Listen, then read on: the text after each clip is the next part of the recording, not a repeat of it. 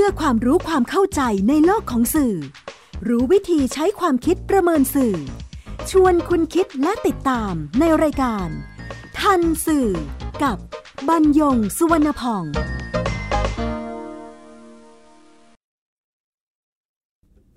สวัสดีครับคุณผู้ฟัง นี่คือทันสื่อ รายการความรู้ด้านสารสนเทศ และเรื่องราวที่เกิดขึ้นในโลกข่าวสาร ซึ่งส่งผลกระทบต่อบุคคลหรือสังคม อันเนื่องมาจากเนื้อหาและสื่อนำมาเรียนรู้ร่วมกันเพื่อก้าวไปสู่สังคมคุณภาพ ออกอากาศทางไทย PBS Digital Radio บรรยงสวนพองดำเนินรายการ จิตรินเมฆเหลืองประสานงาน ท่านสื่อวันนี้นำเรื่องฟ้าเหลืองที่เมืองทอง เรื่องของการเหยียดหยามมาพูดคุยกับคุณผู้ฟัง เกมโชว์ที่เกี่ยวกับดวงชะตาราศีทางโทรทัศน์ช่องหนึ่ง ซึ่งตั้งโจทย์ให้ผู้เข้าร่วมรายการทาย โดยมีพิธีกรหลักสองคน แล้วก็มีผู้อยู่ในวงการโหราศาสตร์มาอธิบายให้คำตอบ รายการเมื่อเที่ยงวันอาทิตย์ที่ 6 ตุลาคม 2562 เอ็มอัจพล เทศทวงศ์ผู้ร่วมรายการคนหนึ่งพูดกับโยชิรินรดาธุรพันธ์ อดีต Miss Tiffany's Universe ปี 2560 ซึ่งเป็นนักศึกษาคณะนิเทศศาสตร์ มหาวิทยาลัยแห่งหนึ่ง แล้วก็เป็นผู้ร่วมรายการด้วยกันว่า ถ้าเลิกกับแฟน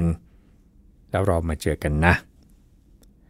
โยชิรินรดาธุรพันธ์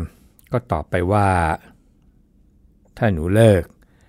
แล้วพี่อย่าหนีหนูนะ จากนั้นพลากกุ้งวรชาติธรรมวิจินพิธีกรรายการข่าวบันเทิงและนักจัดรายการ ซึ่งเป็นผู้ร่วมรายการด้วยก็พูดแทรกว่า พบกับละครเรื่องใหม่ ฟ้าเหลืองที่เมืองทอง คำพูดดังกล่าวก็เป็นที่มาของความเห็นหลากหลาย ซึ่งส่วนใหญ่ก็มองไปในทางลบว่าเป็นคำพูดเหยียดเพศ ตั้งแต่ความเห็นเบาๆ เช่นพี่ว่ามุกแบบนี้มันควรเล่นไหมคะ อีกรายหนึ่งก็แฮชแท็กว่าพลากุ้ง แล้วก็ต่อด้วยอีกแล้วค่ะ ไม่เคยจำพร้อมกับข้อความว่า เหยียดโยชิ ฟ้าเหลืองที่เมืองทอง ตลกตรงไหน คราวก่อนก็ไปเหยียดหมอเจี๊ยบว่าเสียดายของ คราวก่อนโน้นก็ดราม่าข่าวนักร้องโรคซึมเศร้าฆ่าตัวตาย อีกรายหนึ่งก็บอกว่าภาคกรุ้งเนี่ยหลายครั้งแล้ว แล้วก็พูดถึงทัศนคติ แล้วก็บอกว่าพอมีเรื่องก็ขอโทษตลอด พร้อมกับเสนอให้ปรับปรุงตัว อีกรายหนึ่งบอกว่าคนคนหนึ่งพยายามพิสูจน์ตัวเองแทบตายเพื่อให้สังคมยอมรับ ทั้งเรื่องหน้าตา ความสามารถมารยาทซึ่งจริง ๆ แล้วก็ไม่จำเป็นต้องพิสูจน์ตัวเองอะไรขนาดนั้น เพราะเขาก็คือคนคนหนึ่งที่พึงทำในสิ่งที่ควรเป็นเรื่องปกติ แต่พลากุ้งก็กลับทำเข้าเป็นแค่ตัวตลกคนหนึ่ง อีกรายหนึ่งนำเข้าข้อความว่าแปลกใจที่การเหยียดกัน โดนปลูกฝังมาตั้งแต่เด็ก แล้วก็ชอบบอกว่าอย่าคิดมาก ล้อเล่น มันเป็นตราบาปตั้งแต่เด็ก คือเด็กที่คนที่โดนล้อก็ต้องทำทุกวิธีทางเพื่อให้ตัวเองรอดจากคำพูดบูลลี่พวกนี้ ต้องแก้ตั้งแต่พ่อแม่มาเลยผู้ใช้สื่อออนไลน์รายหนึ่งบอกว่านี่ไม่แปลกใจ อย่างไรก็อย่างนั้นไม่เปลี่ยนแปลงตามเวลา รายการไหนช่องไหน หรือไม่ว่าเป็นใครก็แล้วแต่ที่มาออกแล้วจะเล่นมุกต่ำๆขำแฝงความเหยียด อยากให้คิดดีๆ ว่าตรงไหนควรตัดออก อะไรที่มันไม่ควรขำอีกรายหนึ่งบอกว่า มันหมดยุคเพศที่จะมาบูลลี่ เพศที่สามแล้ว ไม่ว่าจะตั้งใจหรือไม่ตั้งใจ แต่ก็ควรคิดก่อนพูด บอกว่าการบูลลี่เพศที่3หรือจะใครก็แล้วแต่มันควรหมดไปจากสังคมไทยได้แล้ว เพราะไม่มีใครอยากโดนคนอื่นบูลลี่ ไม่เว้นแม้แต่คนพูดก็ไม่อยากโดนเหมือนกัน แล้วก็มีแฮชแท็กว่า save yoshi ความเห็นต่างๆ เหล่านี้มีไปถึงการใช้คำรุนแรง พร้อมกับร่วมกันติด hashtag save yoshi ครับกระแสสังคมออนไลน์ในเรื่องนี้แรงจนพลากกุ้งวรชาติธรรมวิจินเองก็คงจะไม่คาดคิด เข้าถึงกับนำเข้าข้อความว่าด่ากันเยอะขนาดนี้ ไม่อยากอยู่บนโลกนี้ใบแล้ว คือไม่อยากอยู่บนโลก ใบนี้แล้ว แต่ข้อความนี้ก็เหมือนกับไป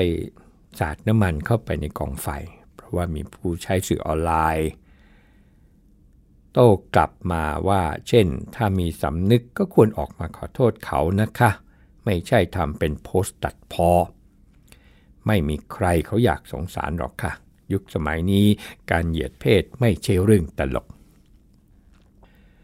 และที่ย้อนกลับมายังพลาก กุ้งวรชาติธรรมวิจินที่บอกว่าไม่อยากอยู่บนโลกใบนี้แล้วก็คือคำถามที่ว่าปืนหรือดี ปืนหรือมีดดีและครัชทำนองนั้น รวมทั้งที่เสนอแนะให้ปรับความคิดใหม่ ว่า การแซวการพูดสนุกปาก คนที่ถูกพูดถึงไม่มีใครชอบใจแน่นอน ถึงแม้เขาจะยิ้มหรือว่าหัวเราะกลบเกลื่อนก็ตาม ถามกลับดีกว่าว่า ถ้าเกิดมีคนมาเรียกคุณหน้าหอยฝอยขัดหม้อคุณชอบไหมครับ ถึงแม้เขาจะพูดเล่นก็ตาม ก็เหมือนการที่คุณพูดแซวคนอื่นแล้วครับ ปรับความคิดใหม่เถอะครับ และการจากโลกนี้ไปก็ไม่ใช่ทางออกที่ดี หลังจากรายการหลังจากมีความเห็นวันรุ่งขึ้น วรชาติธรรมวิจินก็นำเข้า ข้อความอธิบายถึงคำพูดของเขาว่าที่เราเล่นมุกในรายการ แล้วทีมงานมา on air ตอนเราถ่ายกันมันก็ไม่ได้มีอะไร แต่พอมีดราม่าเราเลยอยากถาม น้องด้วยตัวเองถ้ามุกที่เราเล่นไปแล้วน้องไม่สบายใจไม่ชอบเราขอโทษจริง ๆ ไม่ได้มีเจตนาจะเหยียดใด ๆ เหมือนที่เขาพิมพ์พิมพ์กันแม้แต่น้อย เลยต้องมาขอโทษ และถามความรู้สึกก่อนรชาติธรรมวิจินกล่าวด้ว่าได้ติดต่อไปยังโยชิและได้ขอโทษเป็นการส่วนตัวไปแล้วตั้งแต่วันที่ 6 ตุลาคม ซึ่งโยชิก็ตอบกลับมาตามที่ได้นำเข้าข้อความ และได้มีการโทรศัพท์คุยส่วนตัวแล้ว ผมยืนยันว่าไม่ได้มีเจตนาเหยียดเรื่องเพศแต่อย่างใด คือตอนนั้นผมคิดมุกสดที่มันเข้ากับช่วงจังหวะของรายการได้ แล้วก็เล่นออกไปเลย ไม่ได้ไตรตรองให้รอบคอบ รายการก็นำมาออกอากาศ ไม่ได้ตัดออกแต่อย่างใด พร้อมกับบอกผู้ใช้สื่อออนไลน์ทั่วไปว่าถ้าจะตำหนิในการกระทำของตนก็ให้ด่าที่ตนอย่างเดียว อย่าไปถึงครอบครัวญาติพี่น้อง เพราะพวกเขาไม่รู้เรื่องอะไร ผมกราบขอโทษทุกท่านที่ได้รับผลกระทบจากเรื่องนี้ ขอโทษน้องโยชิ และขอโทษทุกๆ คนด้วยครับ วันเดียวกันโยชิรินวดาก็ให้สัมภาษณ์ผ่านรายการเรื่องเล่าเช้านี้ว่าพลากุ้งวรชาติธรรมวิจินได้แชทมาขอโทษได้โทรศัพท์พูดคุยแล้ว ตนก็บอกไม่ได้รู้สึกอะไรตั้งแต่แรก เพราะก็เคยเจอเรื่องราวแบบนี้มาเป็นประจำ ก็เลยไม่ได้ติดใจอะไร เพราะในรายการมีการบันทึกเทปโทรทัศน์กันยาว มีการแซวกันเล่นมุกกันตลอดรายการ อยู่ที่ว่าทางรายการจะเลือกเอาช่วงใดมาออกอากาศ พอเป็นประเด็นทางภาคกุ้งก็ได้มาขอโทษแล้ว ตนก็ให้อภัย เป็นถ้อยคำเหยียดเพศจริงหรือไม่ตามที่หลายคนในสื่อสังคมแสดงความเห็น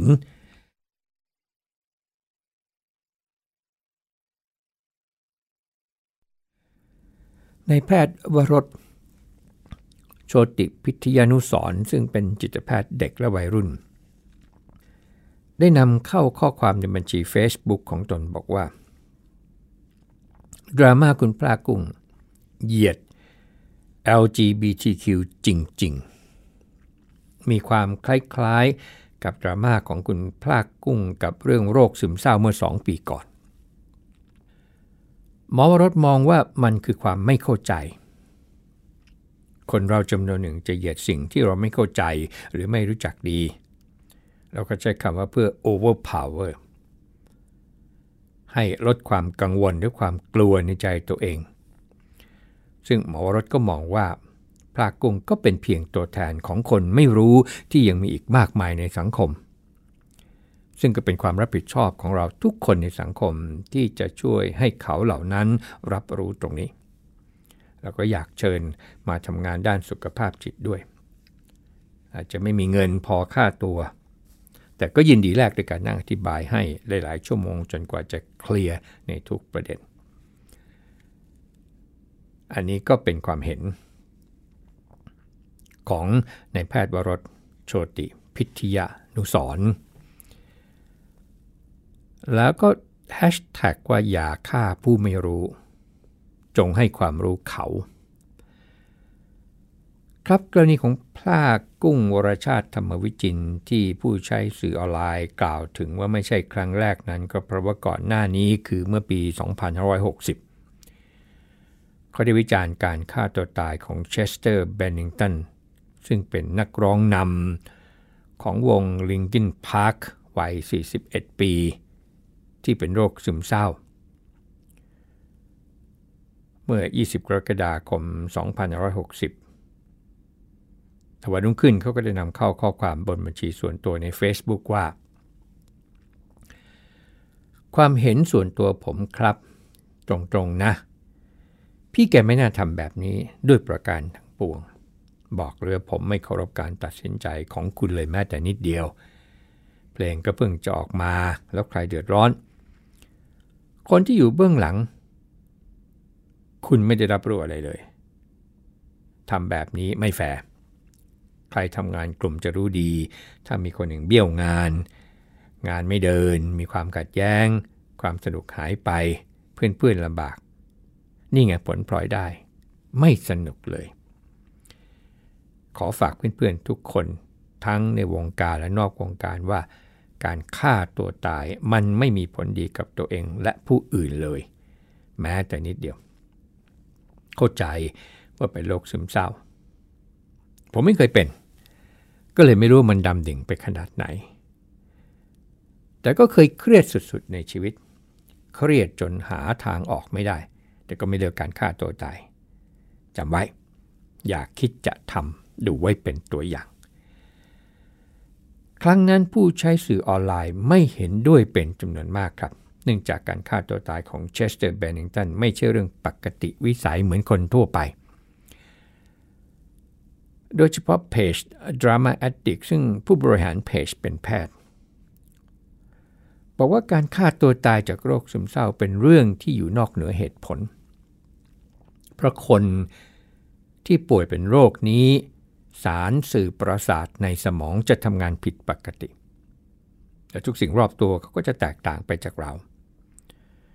เราอยู่ในห้องที่สว่าง แต่เขาอาจจะรู้สึกว่ามันคือที่ที่มืดที่สุดในชีวิตเขาก็ได้เชสเตอร์ก็เป็นคนหนึ่งที่ต่อสู้กับโรคนี้มายาวนานมาก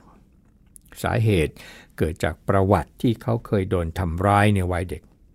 จนกลายเป็นปัญหาติดตัวเข้ามาจนถึงโต แล้วก็บอกว่าพลากุ้งว่างๆมาหาความรู้เรื่องโรคซึมเศร้าก็ดี จะได้เข้าใจโรคนี้มากขึ้นนะ หลังจากนั้นพลากุ้งก็ได้นำเข้าข้อความบน Facebook อีกครั้งอธิบายเรื่องเชสเตอร์ บอกว่า แค่อยากจะบอกว่าการฆ่าตัวตายมันบาปมันไม่ดี แต่ถ้าเขาเป็นโรคซึมเศร้า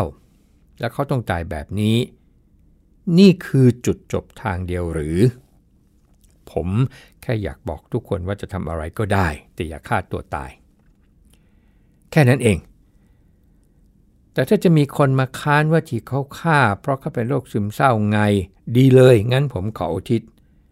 ให้เคสผมเป็นตัวอย่างกับสังคมไทยไปเลย ว่า โรคซึมเศร้ามันต้องจบด้วยการฆ่าตัวตายทุกคนหรือบางคนหรืออย่างไร ใครเป็นหมอออกตัวมาเลย ผมก็ไม่มีความรู้พอ จะได้ชัดๆ ถ้าการแสดงออกของผม มันไปขัดแย้งกับใคร คุณจะด่าผมด่าได้เลยแฮชแท็กว่าผมก็ไม่ได้ฉลาดทุกเรื่องแฮชแท็กทุกคนรักเชสแฮชแท็กทุกคนจะได้เชสและแฮชแท็กสงสารเชสถ้าเขารู้ว่าเรามาทะเลาะกันเขาจะดีใจไหม ว่ากันมาเลยขอแบบความรู้นะ ไม่รับเกรียน เอาให้เป็นเรื่องใหญ่ไปเลย จะได้มีความรู้กันชัดๆ ทุกฝ่าย ไม่ต้องมาเถียงกันแบบนี้ ไม่ได้โพสเอาเทนี่ความเห็นส่วนตัวจริงๆ มันก็คือความเห็นของปลากุ้ง อีกเรื่องหนึ่งกรณีหมอเจี๊ยบแต่ว่าอีกสักครู่ครับ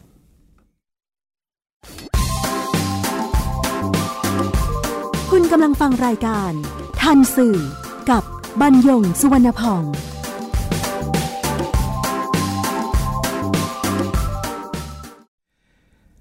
ครับเมื่อปลายเดือนเมษายนปีนี้ปี 2562 เนี่ยพลากุ้งก็ได้กล่าวถึงหมอเจี๊ยบ แพทย์หญิงละนาก้องทรนิน อดีตนางสาวไทยปี 2549 มีแผนที่จะใช้ชีวิตคู่กับเดีย บุษราสาคร แล้วก็ เขาไปกล่าวถึงเรื่องหมอเจี๊ยบในรายการเรื่องเล่าเสาร์อาทิตย์ว่า นางสาวไทยปี 49 นะฮะ แม่สวยนะฮะ แต่ในมุมผู้ชายอย่างผม เสียดายของนะครับ พูดเสียงกลัวหัวเราะ แต่ว่าเรื่องส่วนตัวอย่างที่บอกนะครับ เพศมีหลากหลายแล้วตอนนี้คำที่ ผู้ใช้สื่อออนไลน์ติดใจมากก็คือคำว่าเสียดายของนะครับ และพูดในน้ำเสียงเนี่ยเจือหัวเราะ ครั้งนั้นเขาถูกวิจารณ์อย่างรุนแรงและกว้างขวาง จนในที่สุดก็ต้องออกมาขอโทษ อ้างกับพลังปากไป ไม่ได้มีเจตนาอื่น แล้วก็ยังกล่าวด้วยว่าเข้าใจเรื่องเพศสภาพ เพราะมีทั้งเพื่อนที่เป็นเกย์เป็นกระเทยเป็นทอมไม่เคยเหยียดทุกเพศมีสิทธิเท่าเทียมกัน ครับ มีคำที่มีการพูดถึงกันในสื่อออนไลน์ก็คือ LGBTQ คำเต็มของแต่ละตัวอักษรก็คือ L ตัวแรกนั้นคำเต็มคือ lesbian หมายถึงหญิงรักหญิง G ถัดมาคำเต็มคือ gay หมายถึงชายรักชาย B คือ bisexual หมายถึงบุคคลรักสองเพศ T คือ transgender หมายถึงบุคคลข้ามเพศ และคิวตัวสุดท้ายคือ queer queer Q U double E R หมายถึงผู้ไม่นิยามเพศ ครับทุกรูปแบบของ LGBTQ เรียกรวมกันว่าผู้มีความหลากหลายทางเพศ ซึ่งในอดีตที่ผ่านมาสื่อมวลชนพบปัญหาการนำเสนอข่าวสาร อย่างกรณีหญิงรักหญิง มีการใช้ภาษาและการให้สมญานามที่เป็นการตีตราเช่นใช้คำว่าดนตรีไทยบ้างหลงดัชนีบ้าง ภาพที่เสนอก็สื่อไปในทางเพศกรณีชายรักชายก็นำเสนอไปในทางที่ไปลดความน่าเชื่อถือ โดยเฉพาะการใช้ภาษาที่เป็นการบั่นทอนศักดิ์ศรีความเป็นมนุษย์ อย่างเช่นอมนกเขา แกงเก แกงคาไม้ ป่าเดียวกันส้วมเต็ม ระเบิดถัง เสือเหลืองเป็นต้น ส่วนรักสองเพศก็สื่อไปในทางหมกมุ่นในการอารมณ์ อ้างว่าเป็นบุคคลที่สามารถมีเพศสัมพันธ์กับเพศใดก็ได้ กรณีรักข้ามเพศอันนี้ถูกเสนอไปในทางตลกบ้าง เป็นผู้มีความต้องการทางเพศสูงกว่าคนปกติบ้าง เสนอข่าวเชิงตัดสิน ใช้ภาษาที่ไม่เคารพ ความเป็นคนด้วยกัน เช่น กระเทยร้องซีด ตุดยักษ์ลวงโลก หอยเทียม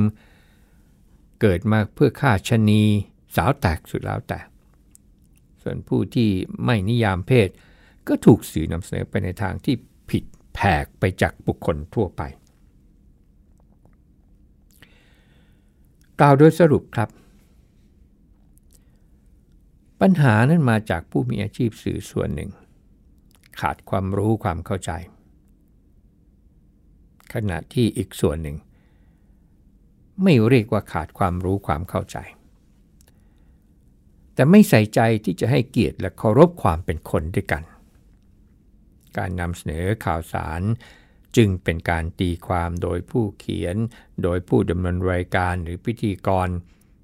แล้วก็ กลายเป็นเรื่องเหยียดเพศ ที่เป็นภาพเหมารวม การเป็นสื่อในบ้านเรา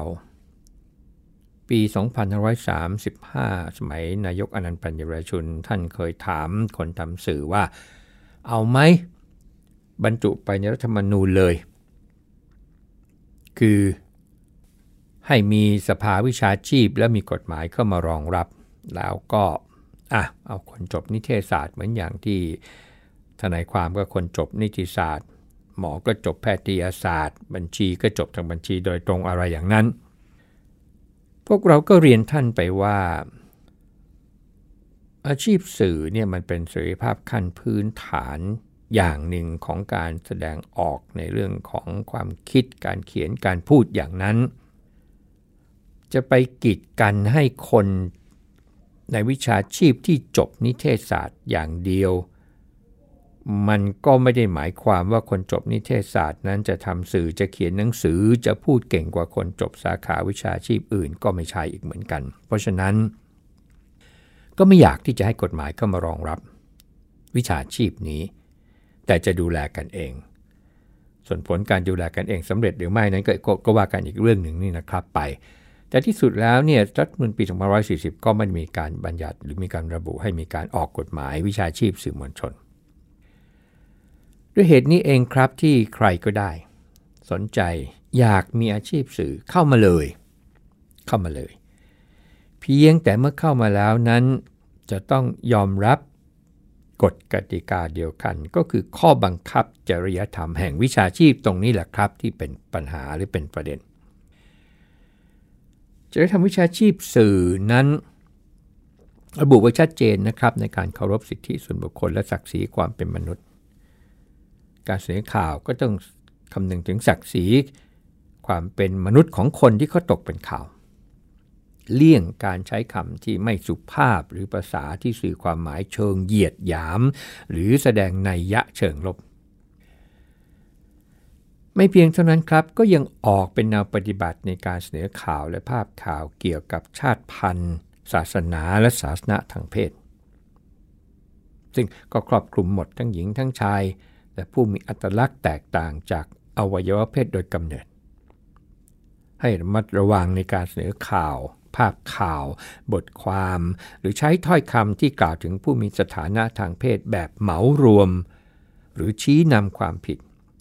รือสื่อความหมายเชิงเหยียดหยาม อันเป็นเนื้อหาที่สะท้อนความเกลียดชัง ความไม่เท่าเทียม และไม่เคารพสิทธิเสรีภาพส่วนบุคคล กรณีเชสเตอร์เบนนิงตันเป็นความแสดงความคิดเห็นในเรื่องที่ไม่รู้ เลยกลายเป็นไปตำหนิผู้เสียชีวิตในเรื่องที่ตนไม่รู้อีกด้วย และการโต้ตอบในลักษณะท้าทาย อันนั้นมันก็ไม่ใช่ข้อที่จะทำให้เกิดแนวทางในความสร้างสรรค์แม้ว่าจะมีการขอโทษ อยู่นิดนิดก็ตาม กรณีที่สองหมอเจี๊ยบคือแพทย์หญิงลลนาก้องทรนิน และกรณีที่สามโยชิรินวดาธุรพันธ์นั้น ชัดเจนครับว่านั่นเป็นการเหยียดเพศ ทั้งสามกรณี ชี้ให้เห็นว่า เมื่อเข้ามาอยู่ในอาชีพสื่อ เรื่องสำคัญคือการรู้สารสนเทศในเรื่องที่เขียนถึง หรือพูดถึงก่อนผู้รับสาร เพื่อให้ผู้อ่าน ผู้ฟังและผู้ชมได้รับข้อมูลข่าวสารซึ่งเป็นข้อเท็จจริง จะลึกมากน้อยก็ขึ้นอยู่กับเนื้อหาสาระที่นำเสนอ แม้ว่าเป็นสิทธิในการแสดงความเห็น เพราะไม่ใช่ข่าว คือเป็นรายการ หรือแม้เป็นความเห็นส่วนตัว แต่เมื่ออยู่ในอาชีพสื่อ ก็ยากครับที่จะสลัดความเป็นสื่อพ้นไปได้ คนเป็นสื่อจึงต้องทันสื่อก่อนผู้รับสารนั่นเอง พบกันใหม่ในรายการทันสื่อทางไทย PBS ดิจิทัล Radio บรรยงสนพอง สวัสดีครับ ติดตามรายการทันสื่อได้ทางวิทยุไทย PBS www.thaipbsradio.com แอปพลิเคชัน Thai PBS Radio ติดตามข่าวสารทาง Facebook ได้ที่ facebook.com/thaipbsradiofan